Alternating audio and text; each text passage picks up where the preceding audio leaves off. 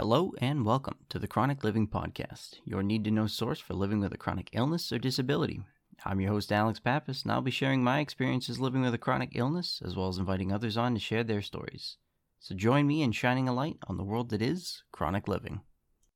All right, guys, thank you for joining me for another episode of Chronic Living. Today I am joined by Aime, and she's going to share her experiences being part of the chronic community. Thank you for joining me. Good morning, Alex. Thank you for having me. And uh, hello to all your listeners. My name is Aime Hutton, and I'm in Calgary, Alberta, Canada. And for those of you listening who are a little unsure of where Calgary, Alberta is, if you look at the map of the United States, Montana, the state, Alberta, the province, is just above that. Okay. So that's where I am. Nice. Nice. Okay, so gonna, that's right. You're you're in Canada, so I'm going to ask questions about the healthcare system as we as we dive into what you have. I'm always curious because I've talked to someone from um, New Zealand, and ah. compared to the U.S., I'm like, that sounds great. Yeah. So, all right. So, how old are you, and what have you been diagnosed with, or, For or sure. deal with? Uh, yeah, I am. I'll be turning 45 in October. Okay. And the health conditions, chronic health conditions I've been diagnosed with is polycystic ovarian syndrome. And then in the mental health area, both anxiety and PTSD. Okay. And can you give us like a rough rundown of each of those? Yeah.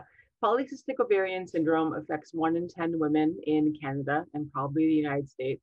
And it's a hormone imbalance syndrome. And some of the side effects and symptoms is external hair growth on a woman where normally that where it happens for a man. So for example i get um, hair growth on my upper lip and my chin. And the other part to that too is i also experience hair loss.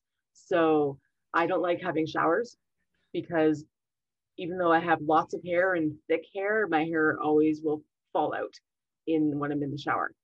Um, okay. That's yeah, so not, no, not fun at all. And another one of the um, to help describe what it is, it cysts on a woman's ovary, and when they they can grow and grow, or they can stay little, and when they burst or they pop, it's kind of like imagining a hot butter knife being stabbed into your lower stomach, twisted, and then yanked out. Like it's an intense stabbing pain that I remember one time I was out at an event, and this is even before the diagnosis, and I had this sharp pain come over me, and I like threw myself over a table, and this other woman looked at me, and I'm like, just stay there for a second, just stand by. And I had to breathe for like 10 or 10 seconds or so. And then I was able to stand up. And is it something like, does that pain kind of linger after it happens? Or is it just like a sharp hit of it? 10 minutes, you're good to go kind of thing? Um, a bit of both. A bit of before, both. Yeah. Like before I had my diagnosis and before I got some treatment uh, with an IUD put in, um, I, it would be low grade low to medium grade pain, constant all day. And then these flare ups, as I call them. Okay. And how long have you been kind of dealing with that? I've been dealing with this for um, roughly, to be exact. Yeah, about it's it's been a newer diagnosis, so I want to say maybe maybe since 2012, 2013, somewhere in there still, I mean, still decent, decent time. Yeah. Frame. Yeah. And I like the story with that is, you know, even further back, like 2004 ish, um, I was just having low, left lower quadrant of my stomach pain, like crazy, crazy pain. And I thought I was just constipated because that's in the area of the body that's yep. normally where that happens. That makes sense. Yeah. So I'm like, oh, I'm just constipated. So I'll, you know, oranges and, you know, fiber and it'll pass through. Well, it wasn't. So I'm lying in the fetal position on a couch one night or one morning, and I'm like, I can't go to work. So I phoned my doctor's office, and they said, um, We're already backed up. It's 9 a.m. in the morning. We're already backed up. Go to the hospital, please. After me explaining what was going on. So I took my, well, my friend took me to the hospital and lied there for the day. and um, they did a CT scan, and an X-ray, and by this point I was on morphine because I was that much in pain. And uh, the doctor came, the emergency doctor came, and then they brought down an OBGYN. And I remember looking at my friend and I'm like, I'm not pregnant. There's no possible way I can be pregnant by that. Like, no. and uh, the OBGYN doctor came in and he's like, You have a mass on your ovary. It's 13 centimeters in diameter. So that's about uh, the size of a large grapefruit sitting on your ovary and it's killing it. So we have to do emergency surgery to remove it. I was like, okay. And then the doctor also said to me, he's like, here are your four options. We will put you under, scope you, see what's going on, you know, maybe give you some medication and send you home.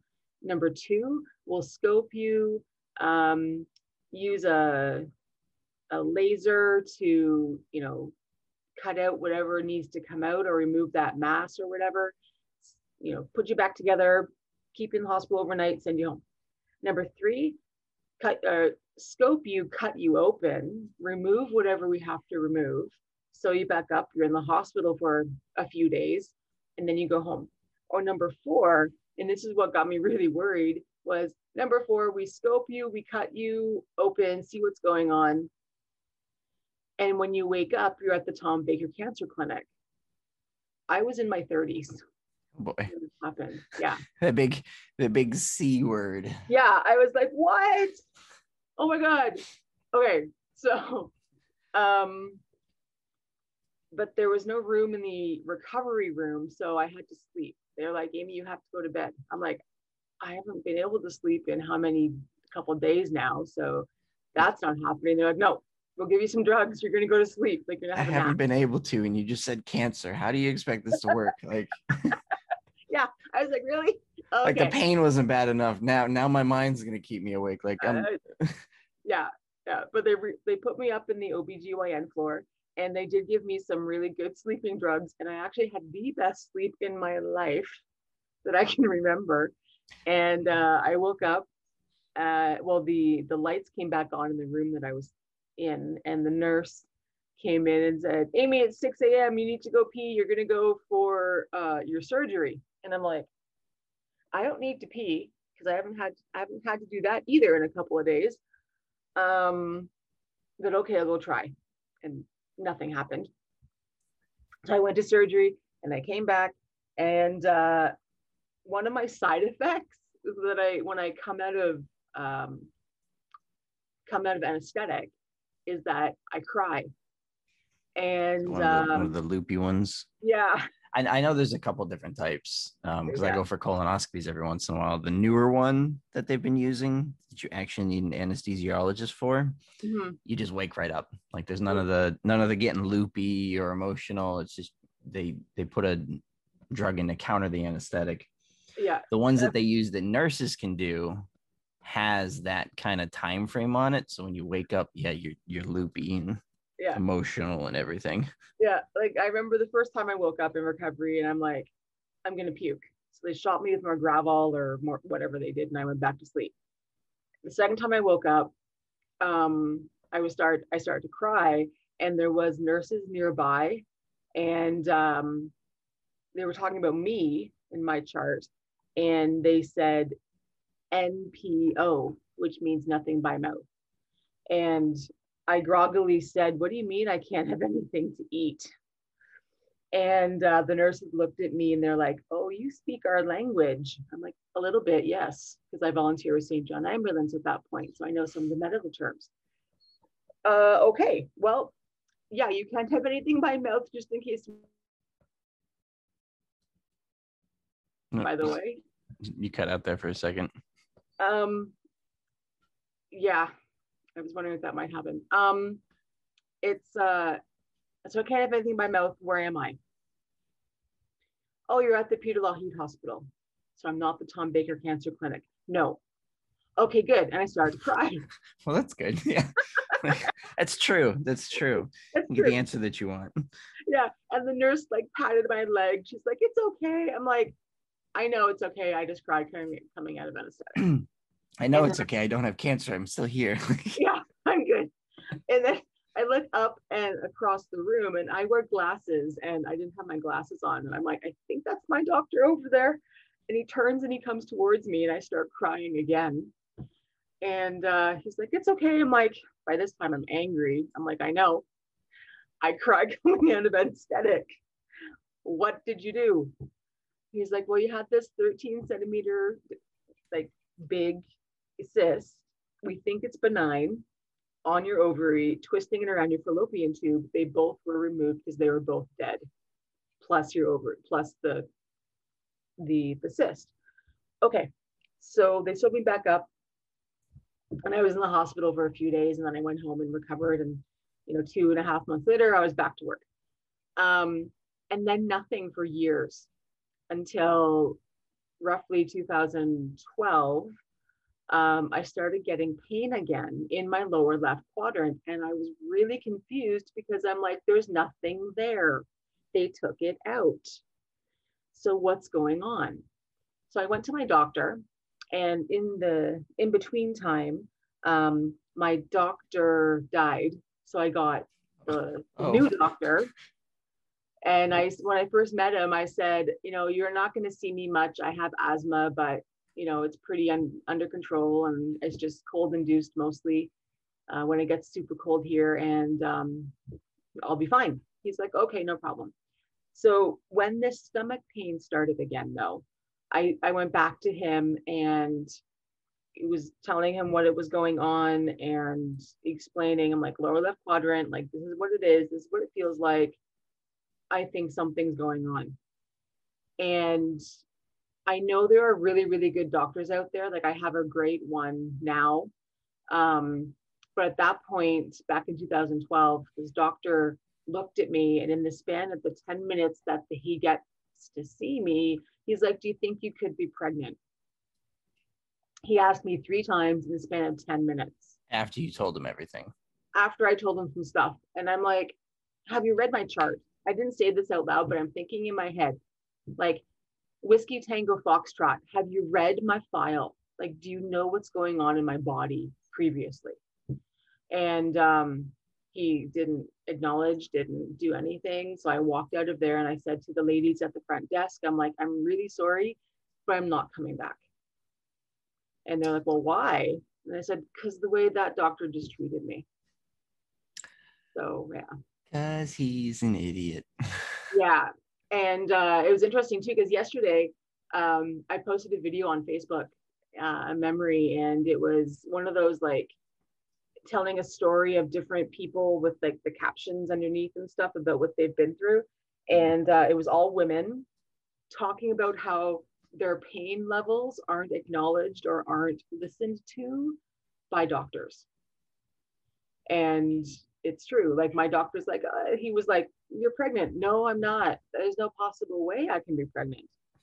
And uh, just the pain was just stupid.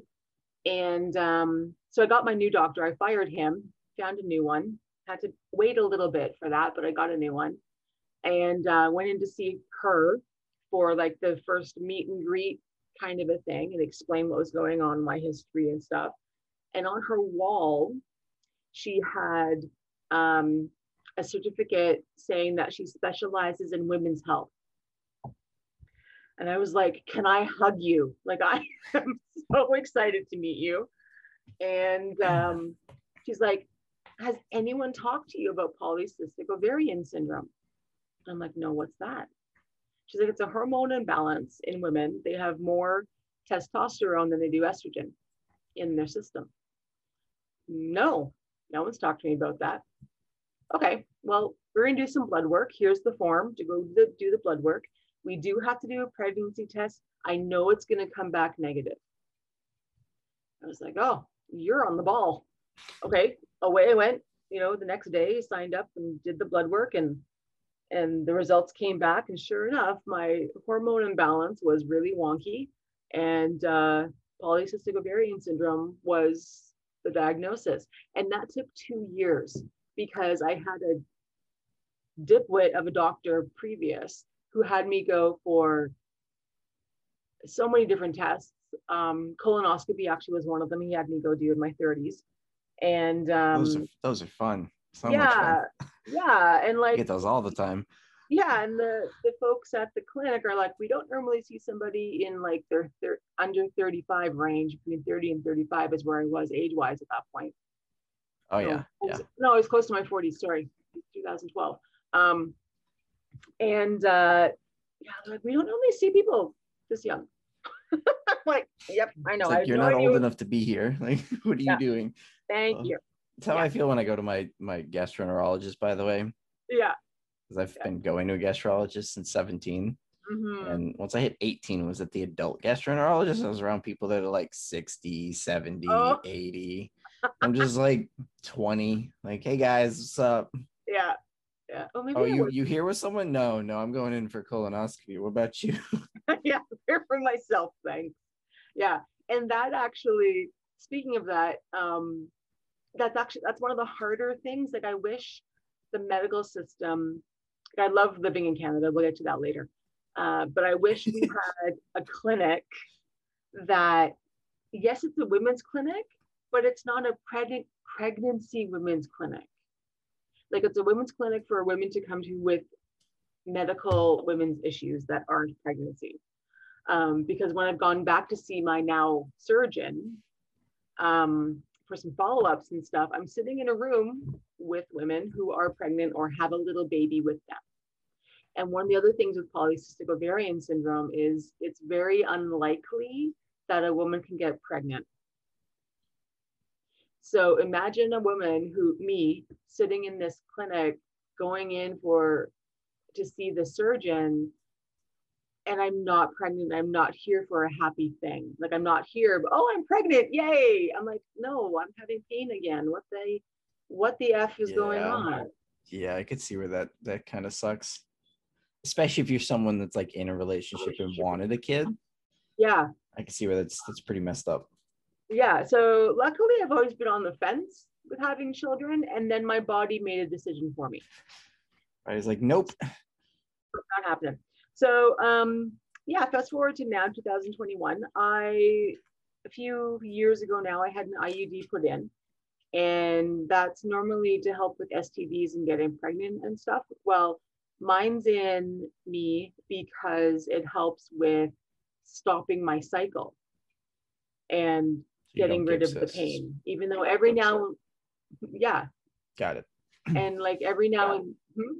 I, I, said got it. Makes Sorry? sense yeah yeah so every now and then i will get some pain but it's not as intense like i used to be prescribed naproxen for pain and it would take the edge off and but now i don't hardly ever have to use it so that's kind of my medical history story and now i just live with it i go to an esthetician every three weeks to get my face waxed because it looks like i'm growing a mustache or a beard so when covid was running crazy. A lot of places that were estheticians, a lot of them were all, I think all of them had to be closed down. So I didn't get to see my esthetician for a number of months. So what I ended up doing was shaving my face. What what about um because like laser hair removal? Out of curiosity. I could do laser, but that yeah, I could do that. Um, but that costs money. Okay, so that's not and, something covered uh, under insurance no, that's not okay. covered under insurance. No. and um, look, Canada's supposed to be better about insurance. So I don't know. It is, it is, but not just, just not, not that not that good. All right. No, not not that good. Um, okay. another thing I I live with too are keloids. So keloids is overgrown scar tissue, and I had those on my ears, and I'd be worried about doing laser hair removal on my face because what if a keloid appears on my face? Then I have even more problems. Oh, okay. Okay. Yeah. Makes sense. So that's kind of my, yeah, that's my medical stuff that I live with. And um, yeah, if you want, we can dive into the mental health or if you have any questions or. I'm trying to think. Um, okay. Well, okay. So there were, there were a couple thoughts I had because I talk to mostly females on the podcast because everybody knows how great guys are at sharing their emotions and feelings. Um, yeah, I've, I've talked to like two guys in total so far, and I've talked to like 30 women so far. So, nice. so, so I do hear like a lot about when you're talking just general acknowledgement of pain, um, yeah. especially when it comes to diagnoses. And I have talked to some people that are on the younger side of things. Um, youngest person I've interviewed so far is 16, and she's been dealing with dysautonomia since 11. Um, and yeah, yeah, no, that that seems to be a common thing. I mean, I would say with men too, but I've only talked to two guys, so yeah. can't really can't really bring in that experience except for from my personal experience. But yeah. I think it I think it applies to a lot of chronic health conditions and diagnoses. I think nobody really acknowledges the pain unless they've physically experienced it. And yeah. the problem is, especially when you're living with something long term, you start to get used to it honestly. Yep. i mean at least personally like i've gotten used to some of the pain where it's just like i don't want to deal with it again but i was also at the point where it's nowhere it doesn't bother me anywhere near as much as when it first started happening. So it's yeah. it's kind of even harder to get people to understand because you're in this immense amount of pain and especially when it's when it's like an invisible condition yes. you don't look broken. No exactly. you look perfectly fine. So supposedly you're in this like max level of excruciating pain that nobody can understand but you're still like sitting there. Yep. And it's it's it's i mean part of it's because we have to like we have to deal with it. Um because you know when you're dealing with it for such a long time especially if you have like a chronic condition where it constantly is acting up mm-hmm. you can't just shut down every single time the pain comes up especially if you yeah. have like a career or you know social life or job or if you're taking care of a family for example if you're like a stay-at-home spouse Yep. So I think there is a lot of that. People just don't believe the level of pain that you're dealing with because it's like, well, society doesn't accept it. So we still have to find a way to function even when we're feeling it. Yes, exactly. and, and you nailed on the head. Yeah. Yeah. Yeah. Like, we, yeah, we, we talk about it a lot. Um, and I talked about a little bit with some of the, the younger females that I've interviewed, especially the 16 year old, yeah. um, having that pain taken seriously at such a young age trying to get a diagnosis is yeah. also very interesting. Yeah, that could be a challenge. And coming back to, to women, when it is in your like your lower intestines, your lower abdomen, it does always kind of stem back to well, dealing with your cycle and dealing with pregnancy. And it's like, okay, just because it's in that area, there are other possibilities. Yes. I know a couple people I've talked to had a hard time getting a diagnosis because it kept being like, oh no, it's just probably your cycle or exactly. They're like, oh yeah, you're just this. I'm like, no, like I I know my body. Thank you very much. Like I used to. The other thing, uh, women can watch out for, even in a, in a younger age, like the 16 year old age, is your cycle. I thought I was normal. That my cycle was regularly regularly irregular. So normally a woman's cycle is like hmm. 30 days. You bleed for four days or five days at most. And then, you know, another 30 days goes by. I was bleeding for at least on average a week. So seven days. And it would be heavy and then spotty. And just, I was all over the map. And it was never in 30 days. It would come and like, it was just weird. It, kind of just just whenever it felt like it. Yeah yeah so that's the other side another symptom to watch for when you're trying to figure out what the heck is wrong with me is what's your cycle like? Well and, and i mean especially with what you're dealing with it being one in one in ten women deal with it at some degree it's kind yeah. of surprising that it was did take such a while to get diagnosed. Yeah and it's it's one of those taboo subjects kind of. There's i don't know about canada but talk about it a lot when we talk about mental health that taboo mental health is one of those taboo subjects yes. and yeah it, the amount of taboo subjects in the healthcare world blows my mind when Mm. 50 Shades of Grey has had three movies. Yeah. Like you can talk about all the kinky stuff you want to do in the bedroom, but you can't talk about mental health or or even even things like colitis. Colitis is weird. Like so I was 17 when I got diagnosed, which when Mhm. you're 17, you're on the pediatric side of things. So you're around like when you go to the I went to my specialist, I was around a bunch of like 10 year olds, which is Yeah. weird. Bunch of Yeah. kids and and younger, like Yeah. playing with the little toys while they're in the waiting room. And I'm just sitting there like, oh God, I have like a full blown mustache and starting a beard over here. Yeah. My doctor was also like in her early 20s and fairly attractive, which was made it extra awkward. Oh yes. Um, and at 17, you're incredibly amazing at communicating everything that's going on in your life. so yeah, there's, there's a bunch of a bunch of issues. So yeah, I can understand the I guess the perception of of a lot of these topics is just makes it weirder when you're trying to get things diagnosed Yeah. and a lot more awkward. And then then you know the mental health side of it is just, just talking about it just seems to be a horrible thing. Yeah. It's just a whole different issue Mm-hmm. When sure. so many people deal with mental health issues in general. Mm-hmm. So so yeah, I can I can understand that. Yeah. For the sure. things that are taboo in the world right now compared to the things that aren't just don't make sense. Oh yeah, true. Uh, like it's it's weird and thinking on the mental health side for a minute, um, with PCOS, polycystic ovarian syndrome, like when I hadn't gone to see hadn't well that came out weird, haven't didn't go to see my esthetician.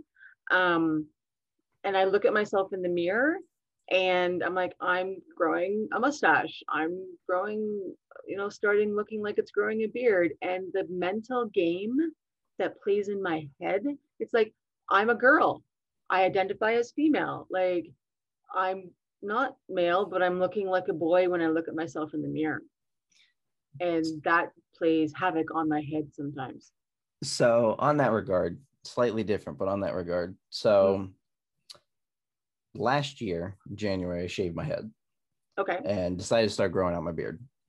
Yep. And the reason I did that was about five or six years ago now. I was on a medication where a lot of my hair fell out. Ah, So I lost like half of my hair, like density, everything. wow. Um, because my doctor didn't tell me it was a common side effect. And I was on it for like six months. And the longer you take it, the more it starts to fall out. And this is one of the things where you stop it, it still keeps falling out for a while. Oh, Um, so I understand that, like the mental side of it, when you see something and are exposed to it every day. Because I talked about this in one of one of the podcasts where I was just talking by myself before I was interviewing people. I decided to shave my head because the first thing I do every day is I take a shower. I take a Yeah. shower, get out of the shower, and I would usually clean up like my beard because I, I used to keep it short. And first thing you see every day is for me, my hair. Like I'm missing half of my hair, and that's that's the first thing you kind of see of every day.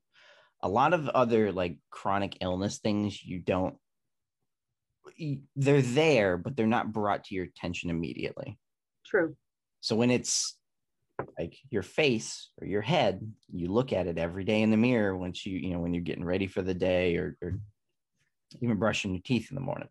Yeah. And I get that because I worked retail and I used to get comments during the holiday season when it was busy about people like, oh, you should find a less stressful job. You're losing your hair. Oh, And it, I, I get that. The mental side of it is just, it's, it's, it's messed up. Yeah. Because you see it every day. So it's, you're thinking about it every day. Yeah. Yeah. So, so I understand that it's, it's, and you, you make some big, big life changes because of it. yeah, Hell, I shaved my head and I have a pretty big beard now yeah, which which works for me. Um, but I talk about like the health, uh, the the hair loss thing because some of those medications are really common with Crohn's and colitis, and I try to talk about it a lot because, for example, like like yourself, shaving your head and growing a beard isn't really an option. Yeah, no. I mean, you could, but it doesn't really work that well on on females. not normally. No. so yeah so I, I i try to talk about it a lot because it's it's you know for for me it was a common side effect my doctor didn't tell me about but i'm like jesus you know i'm sure there's a lot of females out there that have taken this and started losing all the hair and they don't have another option. Yeah. So, so yeah, no, I understand the, the the looking at something every day, how much it can bother you. Yeah. Yeah. Because you can, I mean, you can, you can, you can have accepted what you're dealing with, and you know, you deal with your condition on a regular basis, your diagnosis, and especially if it's invisible, you know, condition. Mhm. Your bad days are usually when it's acting up, it's flaring up, or you know, you're feeling it, and it's feeling pretty bad. But when you're having like good days and you're in remission, you're not feeling any pain, just just looking at something that reminds you of all that. Yeah. Yeah. Yeah. I can I can totally understand that. And I and I take it that's where the, the PTSD comes in, maybe? No, well, A little bit? No, no. maybe a tiny bit, but most of my PTSD and anxiety stem from when I was a young girl. Okay. So that's that's been a lot longer term thing. Oh, a lot longer term, yes. Okay. Um, should we dive in there? Yeah, yes. Well, I mean we already, we already cracked open mental health. So Yeah. So here's a, a story for you and your listeners. When I was um, in grade one, two, and three, uh, I was a normal kid. Like I was happy. I was, you know, first day jitters of school, like most kids have, about, you know, where's my desk? Who's my teacher?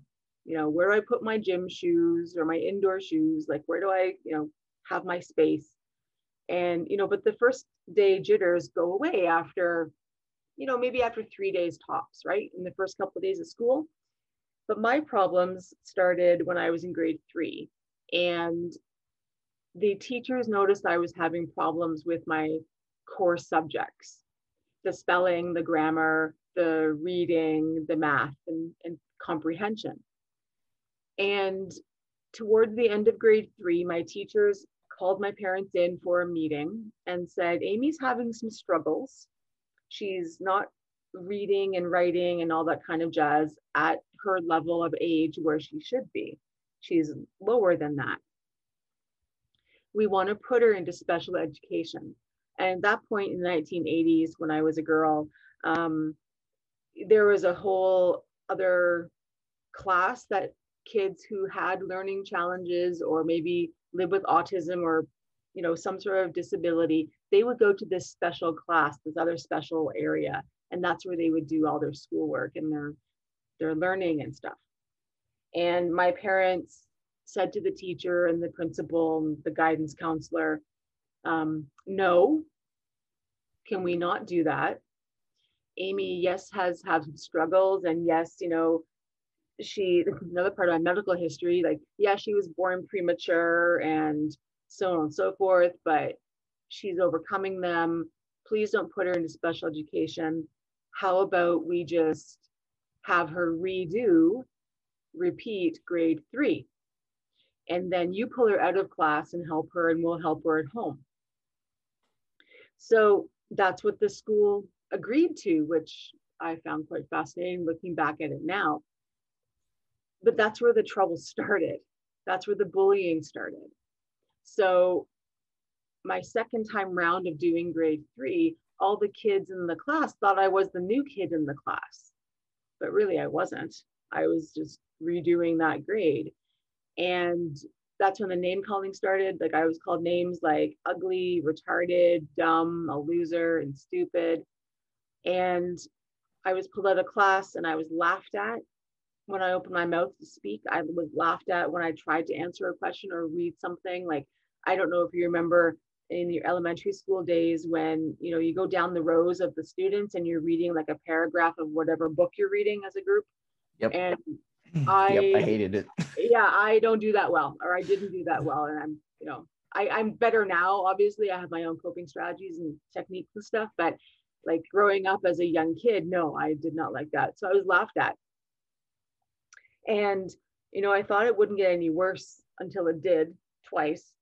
Um, in grade five, I was out on the recess, like the playground, and a group of girls came up to me and said, Hey, Aime, do you like this boy over here? You know, do you think he's cute? And I didn't know what to say because I'm like, what what's going on? Do I say yes? Do I say no? Like, I want to be their friend. I want to be, you know, liked by them what do I say? So I actually said yes. And then I remember being dragged over to this boy. And I, I'm guessing the boys asked this other boy the same question like, do you like Aime? And um, the next thing I remember is like being thrown on the ground and all these hands are grabbing at me and no one's coming to help. No teacher is coming over to see what the commotion is going on. And, um, you know, it felt like ages, but finally a teacher did come over and separated us. And what got me there, looking back at it now, is like no discipline was done. No, hey, me, or hey to the boy, are you okay? Like, what's going on? No discipline was done. And I was laughed at still for and called names in grade five and grade six and grade seven and eight. But in grade seven, so from grade five, I really was looking over my shoulder, walking on eggshells at school because I was afraid of these girls coming up to me again. And in grade seven, I was in a grade seven, eight split. And I was in the locker room, the gym for gym time, getting changed. And a girl came up behind me. And now, because I repeated grade three, I was a year ahead of everyone, and my body started to develop at an earlier age. And so my my chest was already like starting to do the girl thing and um and grow. So a girl came up behind me grabbed me by my bra strap and flung me around in circles. And then she let go and i went flying into a locker. And again when the teacher finally came in all i remember was just the laughing the laughing of these girls and the hollering. And a girl she just started to laugh. And then the teacher came in and Nope, you cutting out. What happened? Oops. Cut, you cut out there for a second. Okay, so the teacher came in and looked at me and red in the face, and I can't tell her what happened. And um, she looked at the girls, and again, no discipline was done, no checkup on me, no checking in on how am I doing. It was just, you know, get out here and come get dressed, like it's, you know, come out here for gym time. And so what gets me here is I was, we'll say 12 at that point, and no child should be that numb to that kind of abuse. Like, call me names left, right, and center, but like, you've now attacked me twice in grade five and grade seven. And it was just horrible.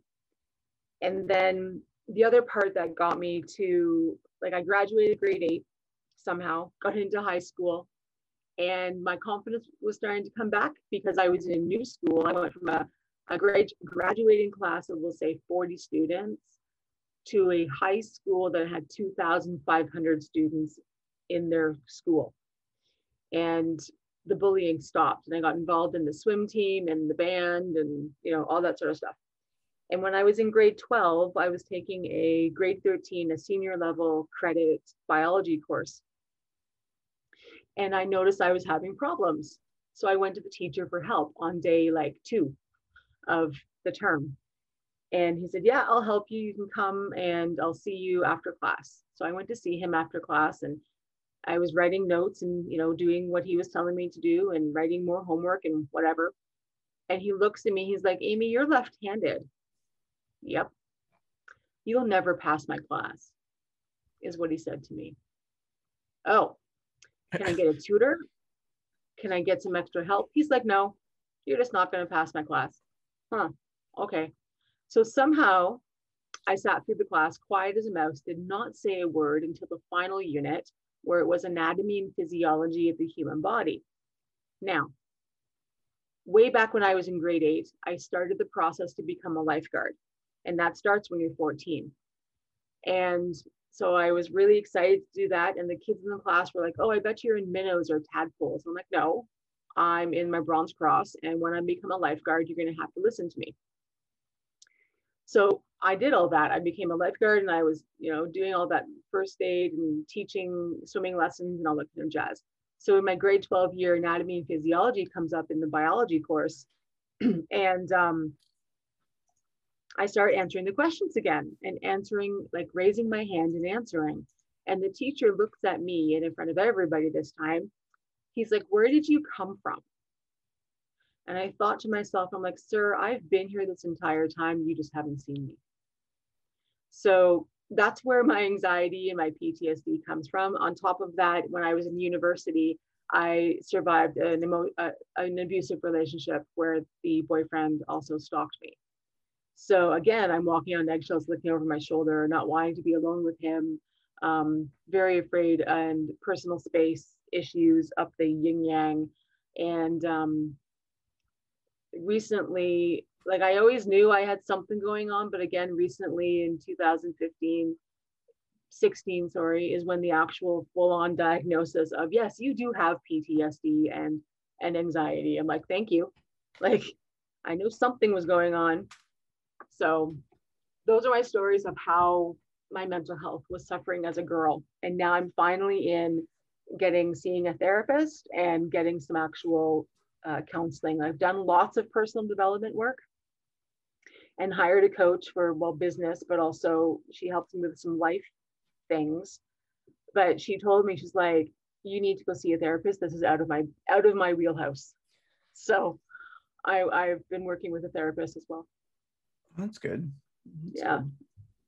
Yeah, and there's I mean, we talk we talk about it a lot on the podcast. There's a lot of different levels of it, and you know, seeking professionals is always important. Mm-hmm. Um, you can you can do it the wrong way, like I did. oh. and and not talk to a professional and just kind of make it through it and look back and be like, wow, that was that was bad. Um, no, no, because I, I, I mean, I joke about it, but it, I got to a really, really, really bad place, um, which is why I talk about it because there's a lot of people that are at that point, you know, every day. Um, and I, I try to emphasize if you're dealing with a chronic illness or disability or mental health stuff going on, um, before even, even, I mean, getting to that point, if you can, find something that lets you escape yeah. and find something that you can do is like I myself, I do a lot of photography. I do a lot of nature photography. I've been doing some automotive photography. Nice. Um, and I don't do it for like I don't charge people to do it. I just do it for fun. Like yeah. it's it's a hobby. Um, and I've only been doing it a couple years now. I kind of just stumbled upon it, but it's super relaxing. And I mean, on top of that, I you know I game, which everyone's like, oh, gaming is what a, what a waste of time. Don't don't ever let people tell you if it's something that's for your mental health that lets you relax and kind of separate yourself from everything that you're dealing with, just so you can get like, I guess, clear your mind and kind of ground yourself. Mm-hmm. Don't ever let people tell you it's a waste of time. It oh, could be. Sure. Watching your favorite TV show, your favorite movie, gaming, listening to music, you know, photography, hiking, writing, reading, whatever it is that you can do that lets you focus 100% on that while you're doing it and you're able to kind of just clear your mind and ground yourself is super important. Yeah. I like to um and thank you for bringing that up. I like to color. Yeah. And I have different coloring books and lots of different pens and markers and pencil crayons and uh like I've been coloring before it became a thing like the adult coloring books and all that kind of jazz. Yeah, no, I've been coloring before that. Yeah, and, like yeah. it's it's so important. And I talk about it so much with mental health because I think a lot of us could prevent ourselves from getting to that really dark point where we need a therapist, where we need to find somebody to talk to, if we were to prioritize mental health and yeah. recharging because the way I look at it, you know, all the things we deal with with chronic illnesses and disabilities and mental health is there's hundreds of things that stack on top of each other that yep. we have to deal with on a day-to-day basis or on a week-to-week basis because we have X, Y, and Z conditions. Right. And as they flare up, as the conditions get worse, or if they're first getting diagnosed and you're trying to figure out what it is, that that pile gets bigger and bigger. Yes. And every little thing on there adds stress. Now, the problem is we get hit with so many of these things at the same time that we don't know how to process them all. And when we're constantly focused on it, we're like freaking out about this and that and this, especially when your doctor says, Hey, it might be cancer or it might be this. Like that just freaks you out a ton on top of the other 10 million things you got to worry about. Oh, yeah. And that's before you even have to worry about paying for it if you live in the US when it comes to healthcare system or other places in general. um, and the point of finding something that works for you that just kind of lets you relax and, and prioritizing time for it. When you take the time to clear your mind, kind of mentally reset, ground yourself, and just just I guess get rid of some of the stress in the moment. Once you're done doing whatever you're doing, you have this clear mind and you can think about it. Okay, here's what I need to prioritize. Yep. Here's what I need to stress out about here's how I can kind of think about it logically, especially if it's like, you know, a medical expense. Okay, well, I'll set up a payment plan versus this massive number I have to pay all at once. Yeah. Is it fun? No, you're still you're still dealing with it, but you're dealing with it in a more logical manner where it kind of it seems more achievable. Yeah. It's taking this horrendously large thing that's stressing you out the most and you're breaking it down like, okay, how are we going to deal with this? Yep. If it's you know if it's a diagnosis that you've potentially talked about with your doctor okay well if this might be what i'm dealing with and i don't go to the doctor to find out about it until next week let me do some research on it and let me come up with some questions yep. let me figure out what i need to ask the doctor i need to go into the test kind of curious about sure. you can attack things in so many different ways when you have that clear time but a lot of people around you, depending on what you do, are going to tell you, "Hey, you know, do you really you, you really think you should be doing that now? Like, yeah. is is gaming really the best thing right now? Like, shut up." Yeah, yeah. I want to game. Like, I'm gonna game. I'm gonna hang out with my friends. I'm gonna, yeah. you know, watch my favorite movie, whatever it is, because it lets me chill and relax. Yeah. And then when I'm done with it, and I'm ready to tackle whatever I'm dealing with, I'm gonna come back and be able to handle it that much better for sure. And it's and the, so important. It is. And the interesting thing too um, about the the medical, not medical, mental health condition of PTSD that I live with. Um, people are like, but Aime, you were never in war. Like you never went and served for the military. Like you didn't do that. I'm like, you're right. I didn't. However, X, you know, X, Y, Z, here's all the things that I've lived through and it my PTSD too, um, and I think this is common with most people with it who live with it, is that mine can flare up out of and be triggered out of nowhere. Like it'll just all of a sudden kind of spike. And um, and one of my traps with my PTSD and my anxiety is that I catastrophize. So for example, I was working one day um, with a individual living. He lives with um, uh, a developmental disability, and he was pretty nonverbal. Like he would had a couple of words, but not much. And we were in one of the malls here in Calgary, and his bus pass fell out of his lanyard that he was wearing around his neck. And my my anxiety and everything like kicked in and I was like, I don't have any money to pay for like a taxi to get him from point A to point B. Like, how am I going to find his bus pass? Like, oh my God. And I, I need to ride. Do I, I can't take him in my car. How am I going to get him there? And like all this stuff. Um, and then there's been other times where I've been at an event and listening to a speaker share her story. And her story, um, my situation in university of the abusive boyfriend, her story was my story, except for the one fact that unfortunately she was actually sexually assaulted by her boyfriend and I wasn't. But everything else was word for word. Her story was my story. And I was sitting at this event surrounded by friends. And apparently, according to them, they're like, Aime, you went white as a sheet and you just, you went numb. Like you you checked out. I'm not sure where you went, but you went somewhere.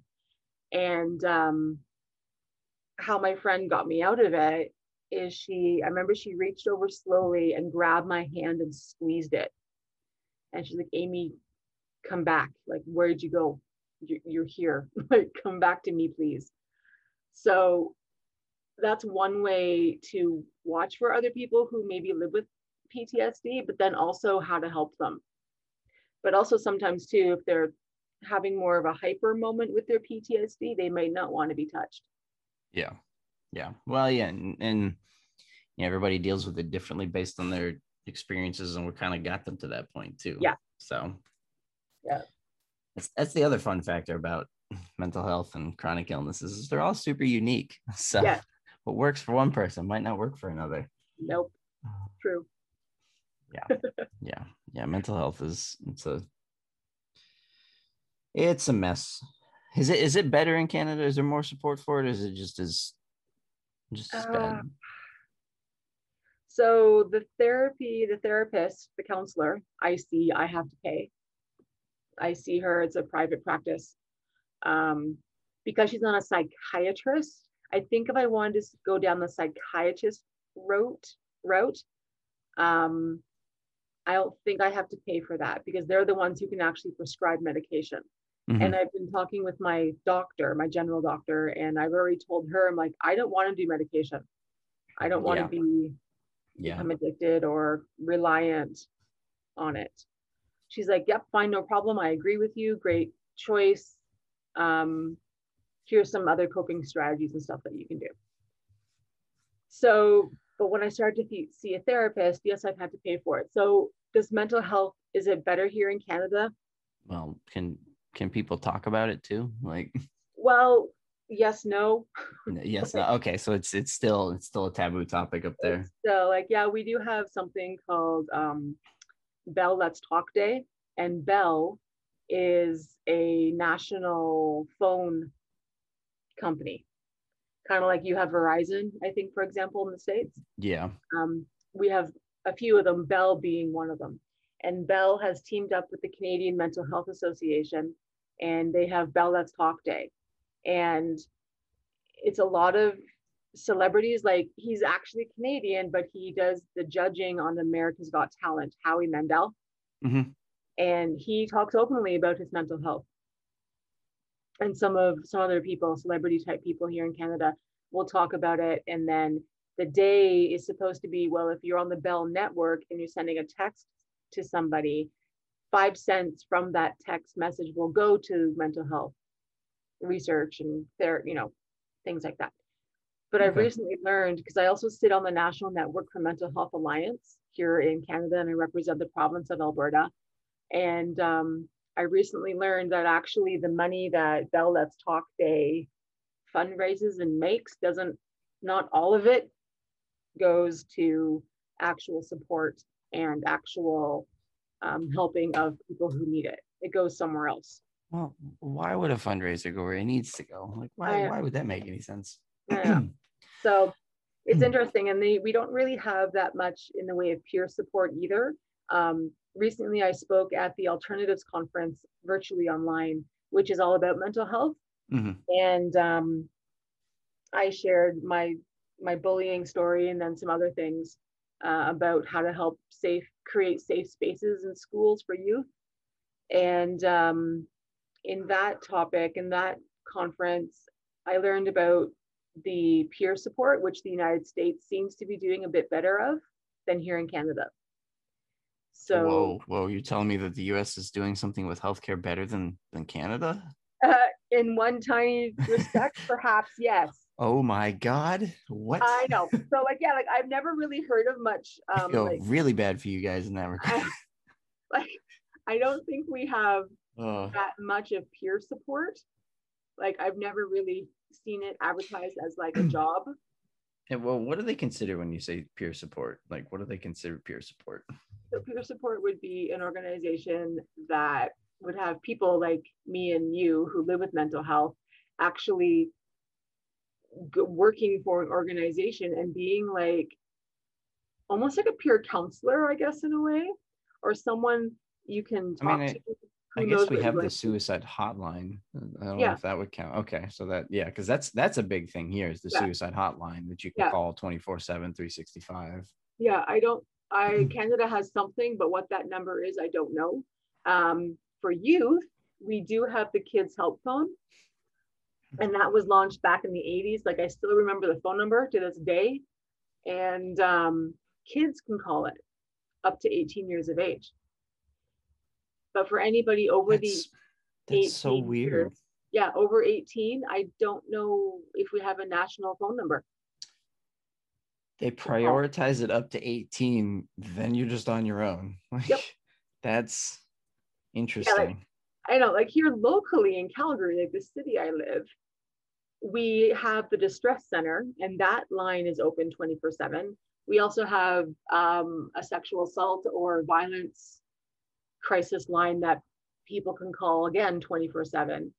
Um, but on a national or even a provincial level, I don't know if there's a number for adults to call. Hmm, that's interesting. Yeah. Granted, well, I haven't talked to a lot of people in a lot of other countries. I don't think I think Europe does a better job with mental health than we do. Um, I don't know. I'm, I'm curious how it's handled in different places around the world, because I know it, it affects at different rates around the world. Yeah. Based on culture and you know support. Yeah, But, I know it. Yeah, I know in Canada that it's one in five adults live with mental health. Oh, it's. Oh, I'm sure it's it's a lot higher here. yeah, Yeah. so it's pretty health interesting. by population. Are you doing a search right now? Oh, I am. Um, I don't know. It's about okay. It's about the same 20, 20.6 percent. I feel like that's. I feel like that's not right though. I feel like it's 20, 20.6 percent of the U.S. deals with mental health issues and illness. Um, but I think that's the 20.6 percent of people that actually talk about it. yeah, I feel like there's there's that big stigma around it where a lot of people don't talk about it. So I'm really curious what the actual number is. And I'm sure Canada's probably the same way oh if it's if it's around the same numbers. yeah, totally. And that's like kind of One in five people Yeah. admit to it. yeah, one in five. And that kind of like is a good little segue into uh, another statistic that, again, I, I don't think this is quite accurate, um, but it's one here in Canada, one in three teens have reported being bullied. I'm like, reported being bullied. I bet it's actually half of the school population, like one in two kids that are actually being bullied. No, one in three reported. One in three reported that was taken seriously. Yeah. That's I mean, uh, I mean, I remember in school, if you dealt with some stuff, you could tell the teachers and they just didn't care. Yeah. You, you could tell them, you could tell them three or four times, and then then you strike back, and you're the one that gets in trouble. Yeah, Like, Yep. definitely dealt with that. yeah. And I, I, moved remember- around a ton, so I was always the new kid. So, yeah, it's yeah, been- yeah. Well, and that's, I mean, that goes back to kind of mental health. Mental health is is not taken seriously. No, It's a problem. yeah, it is. and then, I mean, down here, down here, they talk about mental. health. The only time they talk about mental health is when there's a shooting, like a mass Oh, shooting yeah. of any sort. Yes. like, oh my god, he was mentally unstable and didn't have any friends and was bullied in school and blah blah blah. And I'm like, oh, so now you care about mental health only to bring it up as a point to push gun control. I'm like, but you don't point out the fact that all the things this person was dealing with before they shot a bunch of people, there's Yeah. no support systems for. Or there's Yeah. very few support systems for. Yeah, very So, true. Because this is the thing. Like we have a suicide hotline, which is Yeah. great if you're dealing with suicide. If you're dealing with depression or a lot of other the other sides of mental health that don't lead to suicide, that lead to aggression and anger, um, there's not really like a support system for that. No. And I mean, unfortunately, down here, that's where we get to the occasional shooting, mass shooting of sorts, and Yeah. because you know i mean i mean i know in culture down here if somebody commits suicide there's always like oh you know there's there's always pushes around the, the suicide hotline i mean how we even have like like logic as a rapper he just has an entire song about the the hotline itself Yeah, I think I heard that somewhere on like, the music shows or something. yeah yeah like it, it's a super popular song specifically around that mental health aspect Yeah. um and to prevent suicide like don't get me wrong it's a super big issue and covid's been making suicide and, and depression worse Yes. um but there's not like a system for that for people that deal with isolation and depression that leads to other things Yeah, True. so It's like, hey, if you're feeling suicidal, call us. But if you're dealing with anything else, we don't want to talk to you. Yeah. Like, we don't we can't help you. Yeah. Like don't kill yourself and call us. Yeah. But if you're just having a bad day and angry, I don't know what to tell you. Yeah. Which is messed up. Yeah, totally. Um up. yeah, it's interesting. I've um been in the process now for a few months of learning how to be an emotional CPR trainer. An emotional CPR trainer. What Emo- is that? Yeah, emotional CPR is looking after. So when you go to a regular standard first aid CPR course for like say the Red Cross or whoever puts it on. Yep, yep. Um, I have I have a CPR cert. Yeah, so you're learning about the physical body mm-hmm. and the heart and how to help. But emotional CPR is actually looking after the emotional side of your heart do you still know how to do CPR? It's just plus the emotional aspect, or do well, they call it emotional CPR because it's, I guess, emotionally call, bringing somebody back? They call it emotional CPR because it's all about actually listening to a person come and talk to you about, I'm having a bad day. Okay. And, so, like the person they would send for somebody that's trying to jump off a bridge or a building kind of thing. Well, maybe. maybe or, on a bigger scale, I guess, but not a bigger scale, yeah, but on a like a more hey, somebody's having a bad day kind of thing. Having a bad day, or someone's just like stressing about a test, or got it, got it, okay. or they were just, you know, maybe they were they lost their job, or there's health stuff going on in their family. They just need to talk to somebody. Um, emotional CPR is looking after the emotional side of your heart. So it's two completely separate programs. You can go for CPR, standard first aid CPR with St. John Ambulance or the Red Cross or whoever. And then the emotional CPR courses are taught by people like myself that are actually peers. A lot of the time, we're peers. It's people who live with mental health issues ourselves. Okay. And the people coming to just chat and talk might not have any mental health conditions but they just are having a rough day. So it's a process of talking and listening actually more than talking and getting really down into like, I sense you're feeling sad and I can feel that sadness in my chest. Is that how, like, how are you feeling? Because I'm feeling really sad or I'm feeling really anxious. Is that what I'm picking up? And letting the person just talk and then come up with their own solutions on how to uh, move forward with whatever the problem is going on. Um, so it's a really, really cool course. I'm, it's actually started in the United States uh, by Dr. Dan Fisher. And um, I think it's the National Empowerment Center, NEC, National Empowerment Center, sounds right, um, that started this course. But there's a few of us up here in Canada that are also learning how to be instructors and trainers and stuff like that for it. And um, I feel once I'm I get to be a full trainer that this program needs to be in every school for teachers to be able to talk to those students. There's there's a lot of things that need to be in every school to do it. There were a lot of like life skills and functional human being classes that they put in school, I feel like there would be a lot less stress and depression as an adult. Yeah. Because a lot of people don't like uh, I've talked about it a couple times. A lot of people don't like to have the conversation around depression when it comes to like fully logical reasons that you can be depressed. Right. Like, oh, I'm sorry you have a bunch of debt that you don't know how to pay because you can't find a job after getting out of college. Or, oh, your family member died. Or, oh, you're stressed out about your health. Like, there's a yeah. lot of reasons you can be depressed that are fully like logical reasons. Yep. That make perfect sense. Like and, and the way it's treated is like you know you're crazy and you're losing your mind and there's no hope for you yeah at least here in the us and it's just like look people are allowed to have bad days and i feel like they'd have less bad days if school prepared us more for this like taxes and credit and loans and yeah all stuff that. that causes stress if you if you screw it up yeah yeah like all that stuff and um health insurance because I know I have a ton of medical debt that can be stressful. Yeah, it can be. Like yeah, like our medical system here in Canada, I really really like and really really enjoy.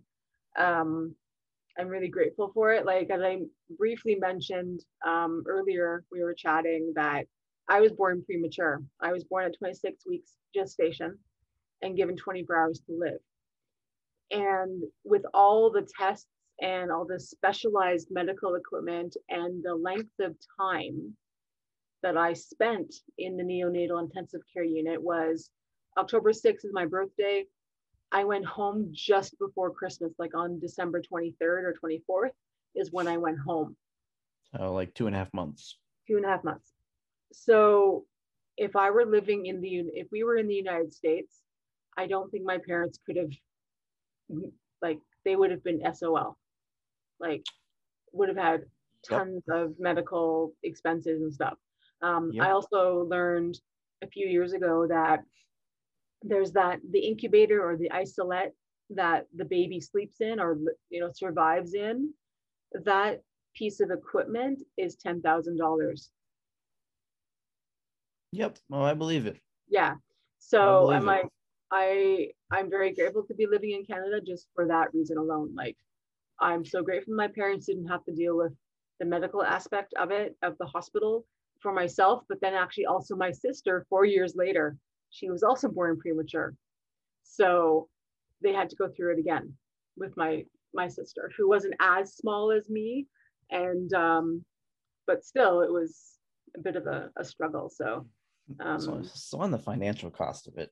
Yeah, that's my that's my thought on the the medical system of Canada. Like, I love living here. Like, I don't have to pay to go see my doctor, or I have to pay to see my dentist and other and eye doctors and stuff, but to go see a doctor, I don't. Yeah. So I, I got I got luck of the draw and drew colitis. Colitis is one of one of the most expensive conditions in the U.S. for out-of-pocket expense. Cancer being the most expensive. Colitis and Crohn's, I think they're like third or fourth. Some it's a, they're in the top five most expensive wow. diseases in the U.S. The average out-of-pocket for both of them because they get lumped together. They're they're within a couple thousand dollars of each other. Ranges between it was like six and thirteen thousand dollars a year if you already have medical insurance. That's that's oh. about what the average is. That's with coverage, right. with coverage, not without it. so personally, I am on Remicade. It's an infusion. I get it every six weeks. My Remicade costs about eight thousand dollars before my my insurance kicks in. Wow. Every six weeks. Yep. And I'm currently paying off two of them where there was some issues in the past or my insurance didn't cover it. Wow. Um, and from my understanding, because I do it at my doctor's office and the area that I'm in is a larger area, it's cheaper. I've seen the Remicade fusions infusions being upwards of like twenty thousand dollars an infusion, depending on where you are in the U.S. Wow. Because if you're in a more re- remote location, if you do it at a hospital, they charge more to administer it. Wow. Yeah, every year, like I get a, I can go in every time I get an, a claim approved through my insurance company, and it shows me like my total claims for the year and my out of pocket expense. Yep. Um, my total for the year with tests and everything that gets done, and you know my infusions, colonoscopies, usually yep. ranges between 125 and 150 thousand dollars. Oh my gosh. Yeah, and then my out of pockets like four thousand plus all my copays. Yeah. Now, so. can you can you claim that on your income tax? Um, no, because it's not a it's not enough. Because my insurance covers so much of it, I can't claim the out of pocket because I don't have a house. I don't have anything else I can claim. So they give us, I think it's like twelve thousand to claim by default. Wow. And I fall under that. wow. And so because my medical debt, like I'm paying off debt and I'm not paying it all at once. Yeah um, I can't claim it because it doesn't hit that threshold. Wow. Yeah. Yeah. I've spent thing. like probably forty to fifty thousand dollars over the past six years on my my illness, like paid for already. Wow. Like that's that's like a new truck. That's like around here. It's like a third of a house. Yep. Like a small, like two bedroom townhouse or something. Well, wow. minus the housing market being expensive, you can get like a condo or a small townhouse for like 180 ish yeah it's a good it's a good chunk of a house when the market's not overly priced yes so yeah yeah, That, that's interesting now i know uh, here like there's i don't know if people can claim everything but i know um like example my therapist because I can, what I pay to see her, plus any medications um, that I have to pay. Like when I'm working, we have benefits. Yeah. And it covers like 80% of my medication. I have to pay 20%. Um, and same with dental and and eyes. The stuff that I have to pay personally, though, I can put on my income tax and, and get the money back. We we can. Um, it's just as an filing as an individual, you get twelve thousand dollars a year by default. Mm.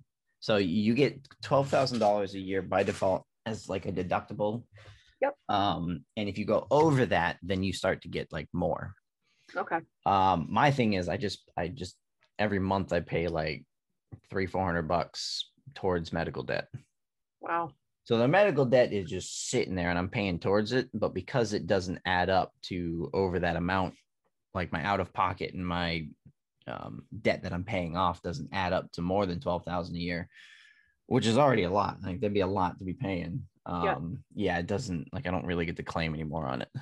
Wow which is yeah it's i don't i don't necessarily agree with it because it's a lot of us that have chronic illnesses that have expensive medication we're kind of like eternally locked in paying it yeah but we're paying just enough where we can't file anything extra for it but it is still this massive expense that we pay yeah over time yeah, for sure. That's interesting. You know, 300 bucks a month, it's $3,600 a year, $3,600 a year. If you have a disease for 12 years or 10 years, that's $36,000. And yeah. that's if you're just paying something off, let alone your deductible. That's another $4,000 a year. So it's another 40. So it's what, $76,000 potentially in wow 10 years. Wow. Because most deductible plans, if you get a better insurance plan, there's about a, a $4,000 out of pocket that you have to pay. Wow. Yep. That's a lot. Yep. I'm very grateful to live in Canada. Yeah, yeah. So when I hear about other other healthcare systems, I'm like, oh God, why can't we do something like that? Yeah. It's, it's yeah. so much better. Yeah. No, no, and it's it's just one of those things. It's like you know you have to you have to plan differently because of all the medical expenses and and you know I fall in in one of the diseases that, that that's a higher cost to it, and I'm not even like that high compared to, to other people in the in the disease or that don't have insurance that have to pay out of pocket or the, the amount of people that don't get treatment in the colitis community or Crohn's community yeah. because they don't have insurance is stupid. Mm. Yeah. yeah. There's people that, I mean, their bodies are pretty much killing themselves because they're not getting treatment and the colitis is just doing its thing. Mm. But it's because they don't, they don't have insurance because they don't work or they lost their insurance because they're you know condition pushed them out of work because it got so bad yeah so yeah it's it's it, it's a bit of a mess at times for people and yeah it would be i can see that wow which which which goes back to the mental health because it's like you know yeah. there's, there's all this added stress for just pay, you know managing getting treatment and paying for it yeah for sure and like which, compound like compound trauma, compound anxiety. Like that's crazy. yeah. Yeah. Yeah. Yeah. You shouldn't. I mean, I'm in the mindset of if you're dealing with something that debilitating and that shuts you down as a person when it's when it's acting up, the last thing you should be worried about is should you get treatment because you don't know how to pay for it. Yeah, I know. Like that's that's crazy. And that's and it's not like super common, but it is common in the US. And from my understanding, with other conditions as well, of people just avoiding treatment because they're worried about the the expenses behind it. So they're living a subpar life. Right. That they can't can barely function in. So yeah. yeah. And the average time to get put on disability is about a year once you file here in the. US. So you could be dealing with something for a year before you even get disability help. Wow. And that's depending on your condition, that's if you last a year. Yeah, true. So wow, wow. Well, yeah, yeah. It's a it's a crazy system. It's a crazy system. And that's yeah. I mean that's that's part of why you know it's it's a small part of why I do the podcast is as it as the podcast grow and I kind of bring everybody together as a community.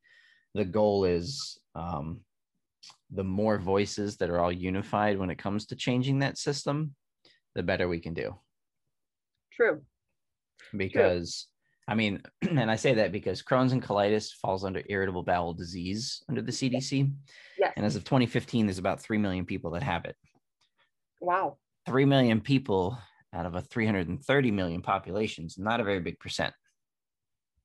Huh. Well, about half of the United States deals with a major health condition of some sort. Yeah. So whether it's a you know it's an illness that's really affecting them or a chronic health condition or disability or mental health, half of the US is affected. Half of the US is 165 million. Wow. If you get 20% of the people on board that are affected by it when you have 165 million people, it's a lot more people than 20% of 3 million people. Yeah because I, I say it all the time regardless of our our diagnosis most of us deal with 70 to 80 percent of the same stuff oh. doctors not listening to us medications you know social life work life changes relationship changes and then that 20 to 30 percent is our specific diagnosis you know unique to us. Yeah. So i think huh. i think when it comes to some support as a community we can definitely be a much bigger community than we are because we deal with so much similar stuff on it might not be the exact same experience but we deal with the same general category and and I guess mental health responses and yeah and that yeah and that goes along with like different experiences but similar experiences across the here in Canada but also everywhere in the world yeah. is and I'm pulling us to talk about uh my entrepreneur stuff um, That's right. So, so we haven't touched that yet. yeah, we haven't. it was fine. I'm enjoying this conversation. I'm like, well, maybe we could we pull it over here for Yeah, no, absolutely. Absolutely. Yeah.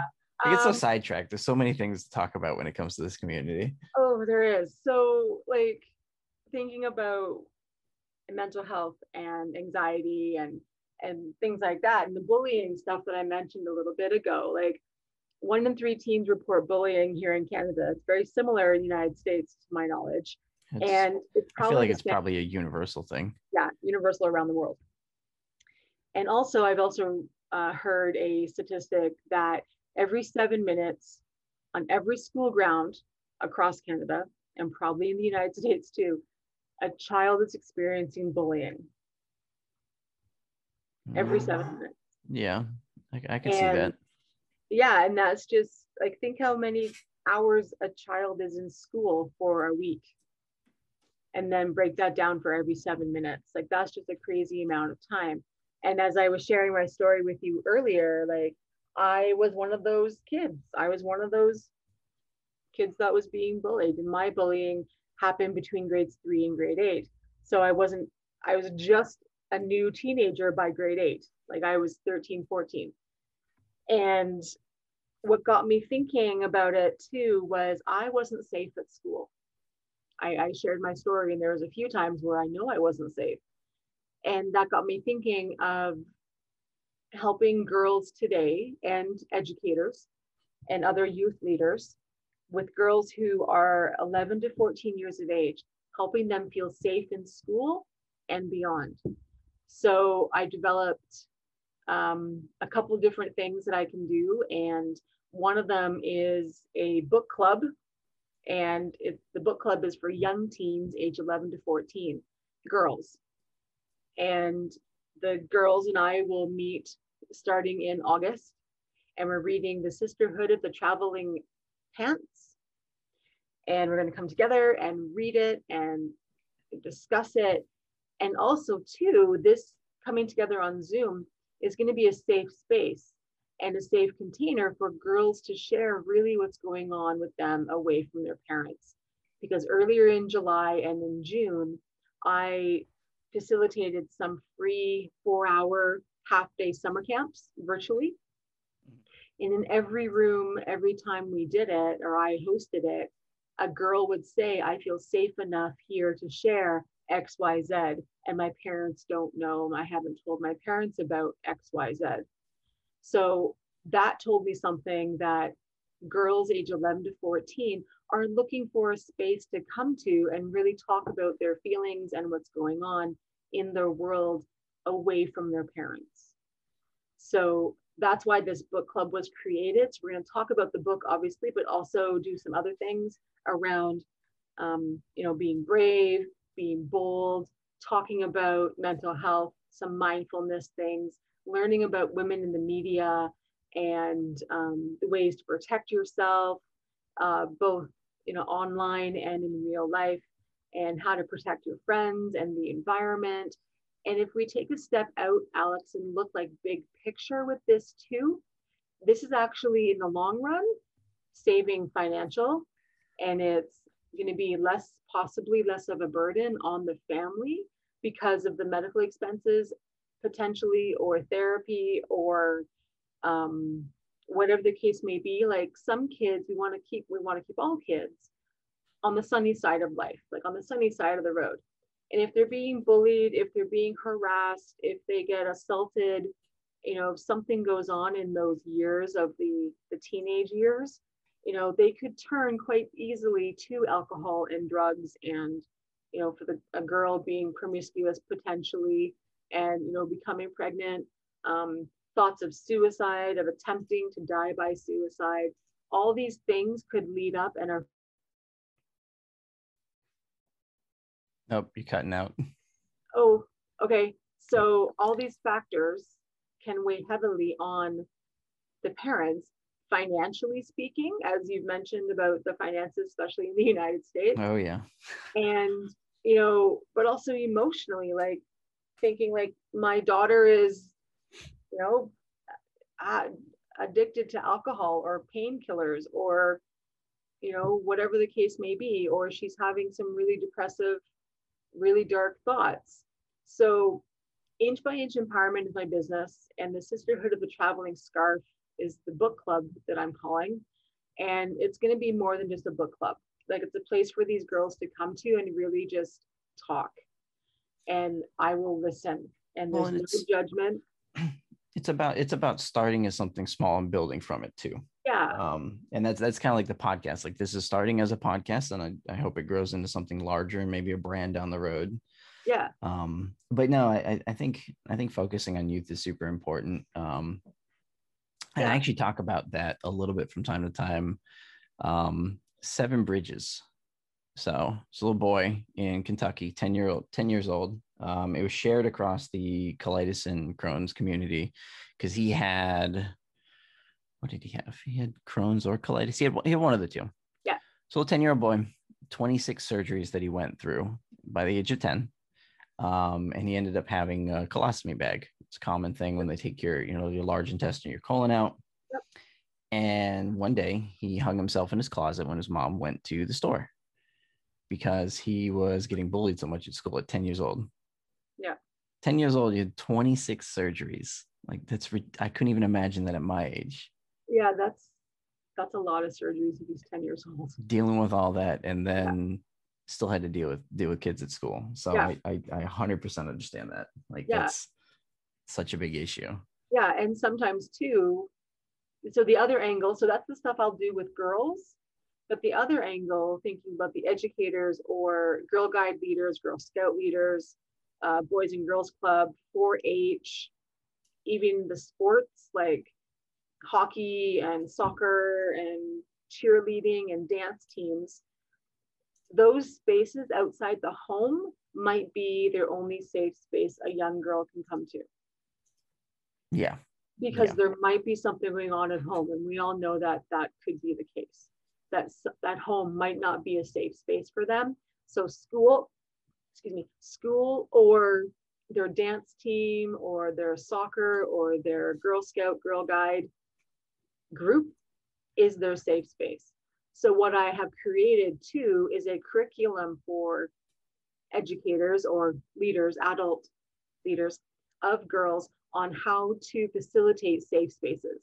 And there's five pillars and five ways that that can happen. So I have a whole training just for adults as well on how to have a safe space, like looking at being vulnerable and kindness and, you know, recognizing that the safe space is here and different things like that. So those are the two arms that I have going with my business, but it all stems back to when I was that 11 year old girl being called stupid and ugly and dumb and retarded and a loser and thinking I was those things. Yep. Yep. Yep. And that's a very unfortunate common thing in school. Yeah. For sure. And I've had some interesting um, questions been asked to me when I've been talking about this to others, especially other women my age. And they're like, where were you when I was in grade five? Or where were you when I was, you know, 11 years old? And I was like, well, here's what I was dealing with when I was 11 years old. And they're like, wow. So I know it's needed. And when I've done workshops in the past, so I live in Calgary and three hour drive north is a town called, or city called Edmonton. And I was uh, brought up to Edmonton a few years ago and I facilitated a four hour workshop for girls about all this being kind and friendly and being brave and so on and so forth. And the girls came in to the workshop at we'll say 9 a.m. and they didn't know anybody. They were from a few different areas of the city. And but I could tell just from observing them that yeah, there was probably going to be at least one bully in this group, at least one, because of just the dynamics and the personalities that I saw coming through the door. And by the end of it, though, by the end of the four hours, these girls were making friends, they were exchanging phone numbers, they realized that a small group of them liked to sing and they were going to form a band. And um, so I know what the work I do with the young girls works because I've seen the results. And with the adults, um, to be quite honest, this is a new program I've developed, yet everyone I've talked with said, yes, we need this.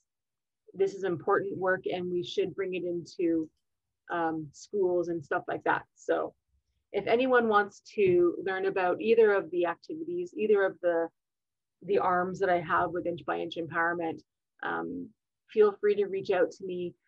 The email address to get me is Aime, A-I-M-E, at inchbyinchempowerment.com is the best way to get a hold of me or through Facebook. I have a Facebook page called Inch by Inch Empowerment as well. And then if you are a parent of a girl age 11 to 14, I also do have a Facebook group just for parents of girls that age who are either being bullied right now or want to prevent it. That's good, good information. And I think it's cool that they're, I guess, up there actually open to doing that in schools. I don't, changing thing in school down here is, is, is interesting. So yeah, as I said, like I spoke with the vice principal earlier in the year and um, because of summer, we've kind of lost contact, but she's like, yeah, I really want to talk to you again about this, like in the, like coming into the fall and seeing if we can uh, do something. And the really cool thing about everything I do is I can do it virtually because with Zoom or, or Microsoft Teams and stuff like that, uh, I can do it through Zoom. And I have a little funny saying. It's like have Zoom will travel because I can go anywhere. I'm talking yep. to you in you're in Virginia, yep. and I'm I'm up here in Alberta. Zoom Zoom has been making this really easy. Like I'm not gonna yeah. lie, podcasting in person would be much more of a pain and a lot more expensive too. So, Very much so.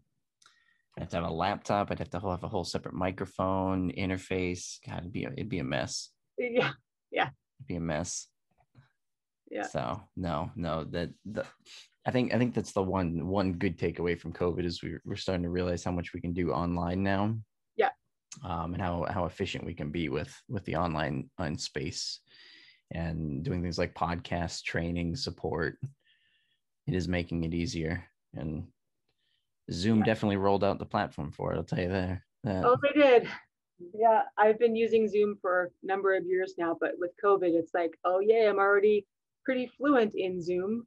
So yeah. I'm good. I'm surprisingly new to Zoom. Like I've only oh. been using it for the podcast. I didn't use it beforehand, so I was figuring it out. But it seemed to be the best platform for uh, for recording podcasts. Yes. Without without too much like information and, and files and stuff. For sure. I just I, I do simple simple recording and simple editing. So yeah, awesome, awesome. All right. Anything anything else you want to touch on? I just want to encourage your listeners that are listening and thank you for listening is um, when I've done my Facebook lives is how I like to sign off of those is until next time be brave be bold and be yourself. I like that. I like that. Mm-hmm. Well, I appreciate you coming on. Thank you. Thank you guys for stopping by and listening to the podcast. I appreciate everyone. Make sure you guys stop and check out chronicliving.info. Got a new website up and running that's going to be the main area to find all the social media content as well as accounts. So make sure you guys stop by if anyone's looking to share their story, volunteer, either time or experience. There's also going to be some links on there of how you guys can get involved. As always, I appreciate you guys and I'll see you in the next one.